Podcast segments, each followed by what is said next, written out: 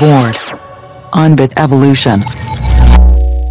Benvenuti, benvenuti su Bit Evolution e con oggi si inizia un nuovo podcast dedicato al futuro e alla tecnologia. Io sono Steph, ingegnere informatico di professione ma appassionato di cose difficili, soprattutto di decisioni e momenti difficili.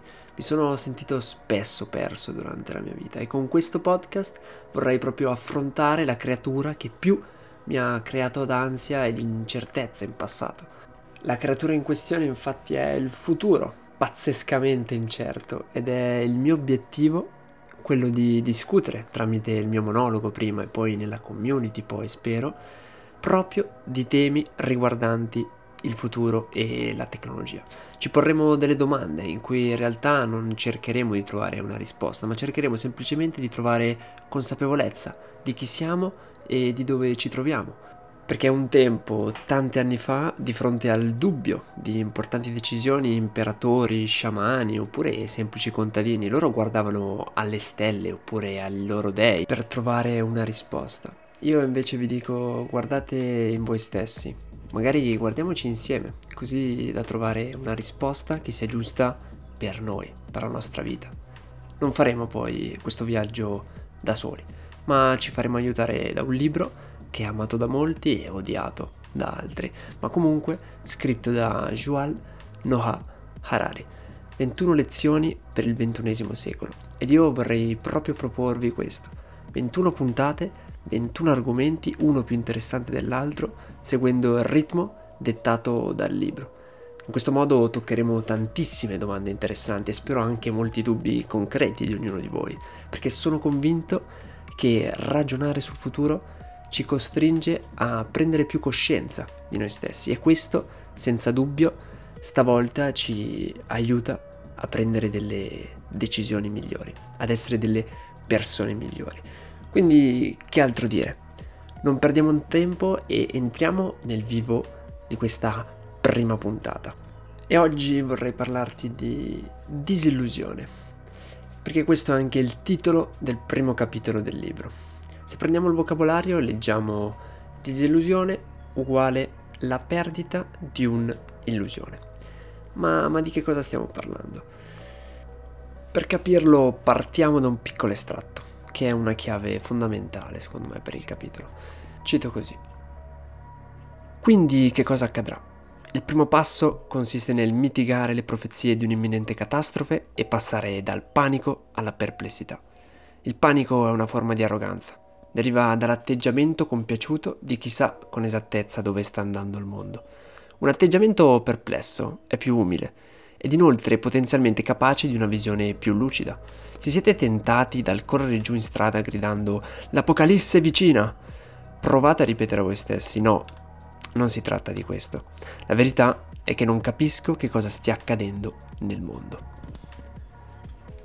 Sono sicuro che se ci mettessimo a pensare al mondo che ci circonda, oppure a come ci vediamo tra cinque anni, oppure ai nostri semplici problemi di oggi, sono sicuro che il sentimento preponderante è quello della paura, dell'incertezza. Sono sentimenti che possono arrivare semplicemente perché sentiamo magari dire che non c'è più lavoro, che una laurea non serve più a niente, che la pensione non arriverà mai, o che, o che, i giovani oppure i vecchi, qualcuno è la rovina della società, che si stava meglio prima.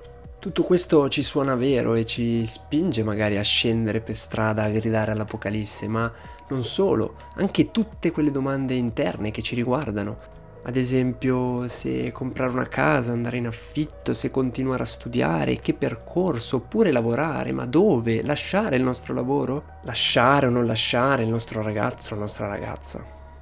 Ecco che sono mille i dubbi che ci si formano in mente quando pensiamo un po' più in là del nostro presente.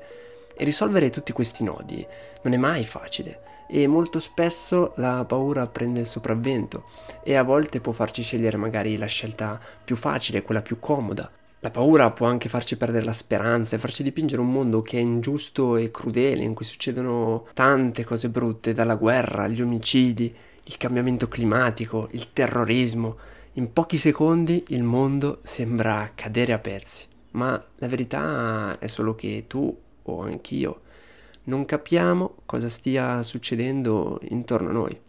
Ammettere questo, ammettere di essere un po' timorosi e quindi passare dalla paura alla perplessità è il primo passo per affrontare il futuro oppure il libro di Harari oppure questi 21 episodi di Bit Evolution. Premesso che nel mondo comunque esistono delle cose brutte ed inefficienti e soprattutto premesso che trovare la risposta alle domande che riguardano noi stessi non è facile per nulla, c'è una cosa che possiamo fare. Accorgersi che prima di tutto non è vero che il mondo sta cadendo a pezzi e quindi non c'è nulla di cui aver paura. La realtà e i dati ci dicono che chiaramente noi stiamo molto molto meglio di qualche decennio fa, oppure di qualche secolo fa addirittura. Nonostante il cambiamento climatico, la criminalità organizzata, i diritti in televisione, oppure le diverse guerre civili che ci sono nel mondo, le condizioni di vita della maggior parte delle persone su questa terra progredisce ogni anno e questo grazie alla tecnologia. 128.000 persone ogni giorno superano la soglia della povertà estrema e questo è un grande, un enorme successo per l'umanità nel suo complesso. Il mondo progredisce, migliora molto velocemente e il nostro benessere personale è a livelli altissimi, mai visti nella nostra storia come esseri umani. Il mondo migliora ogni giorno e questo è importante da ricordare sempre e mettercelo in testa. E cosa fare per invece quelle scelte che ci coinvolgono in prima persona, per i nostri di problemi? Qui la risposta è molto più complicata e forse ha a che fare solo con la nostra consapevolezza di noi stessi. E spero che Bit Evolution può essere un tassello fondamentale per raggiungere questo obiettivo. Partiamo da infatti una domanda interessante. Ad esempio, come mai siamo noi gli esseri umani che dominiamo la Terra e non invece i criceti, per esempio.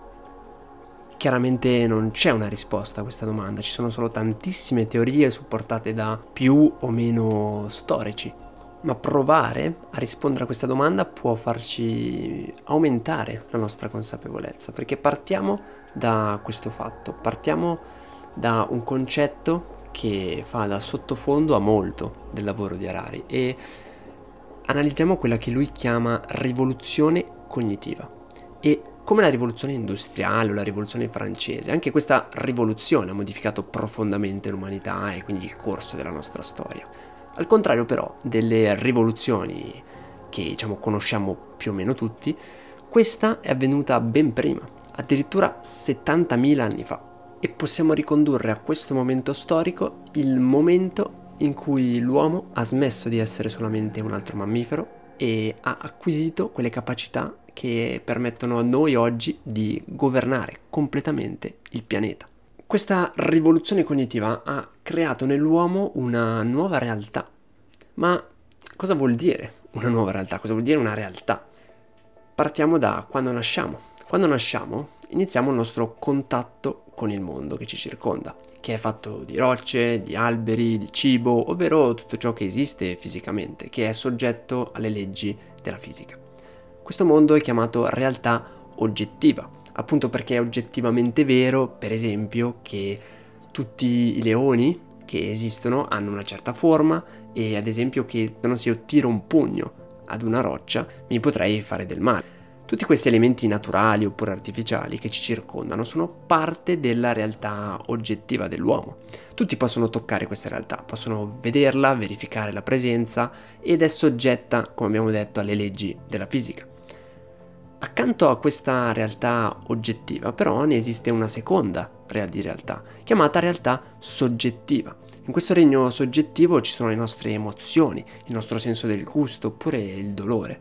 Come come ben sappiamo nessuno può conoscere il mio stato d'animo oppure può sapere quanto io sia felice. Tutto ciò che avviene quindi all'interno di me stesso, come l'amore, come i pensieri, tutto ciò fa parte della realtà soggettiva. E per chiarire meglio quindi la differenza tra queste due realtà e soprattutto riconoscere che possono anche contraddirsi, vi faccio l'esempio, un esempio sulla salute.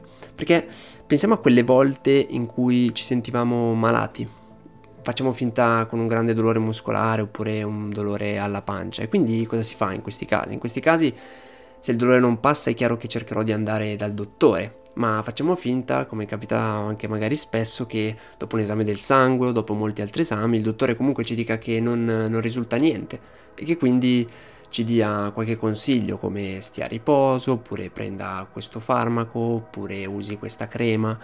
Noi quindi torniamo a casa, ma dentro di noi sappiamo di stare male e sicuramente abbiamo qualcosa che non va. Come vedete, la realtà oggettiva, quindi gli esami, il medico, per, queste, per questa realtà noi siamo sani. Ma per la realtà soggettiva, quindi le nostre sensazioni, noi stiamo male e come?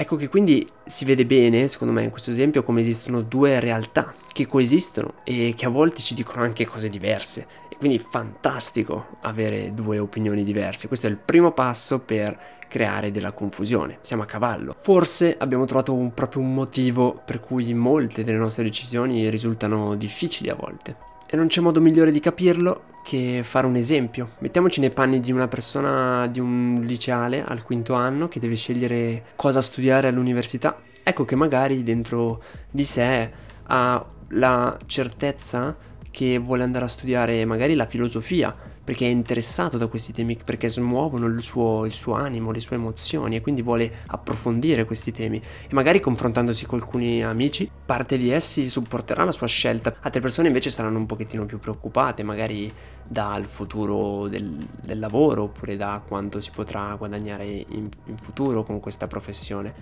Ecco che se noi analizziamo questa storia, vediamo alcuni elementi, come il lavoro oppure i soldi, che non fanno parte né della nostra realtà oggettiva né della nostra realtà soggettiva. Il lavoro, ad esempio, non rispetta le leggi della fisica, come oppure i soldi non sono una mia emozione.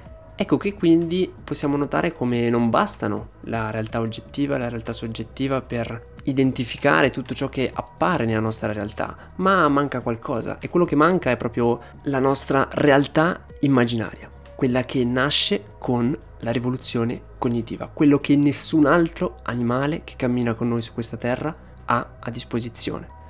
Perché anche se oggi sembra banale, scontato il fatto che esistano nazioni, tribunali, leggi, denaro, società, responsabilità limitata, in verità non lo è, perché nessun branco di lupi oppure nessuno sciame di api possiede leggi, democrazie, confini politici.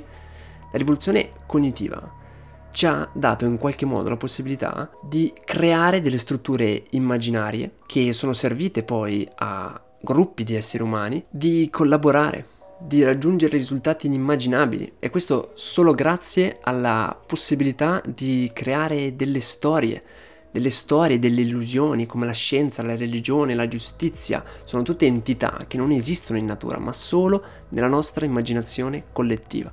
E ciò che è importante, secondo me, comprendere che queste illusioni esistono fino a che molte persone ci credono, altrimenti muoiono e scompaiono. Perché la giustizia sarà uguale per tutti, fino a che la maggior parte delle persone crederà che la vera giustizia sia trattare tutti allo stesso modo. Se questo non dovesse più essere il caso in futuro, allora la giustizia come la conosciamo oggi morirà, perché non fa parte né della nostra realtà oggettiva né di quella soggettiva. E quindi in questo primo episodio vorrei proprio che ci si fermasse un attimo a riflettere sul fatto che noi possediamo queste tre realtà.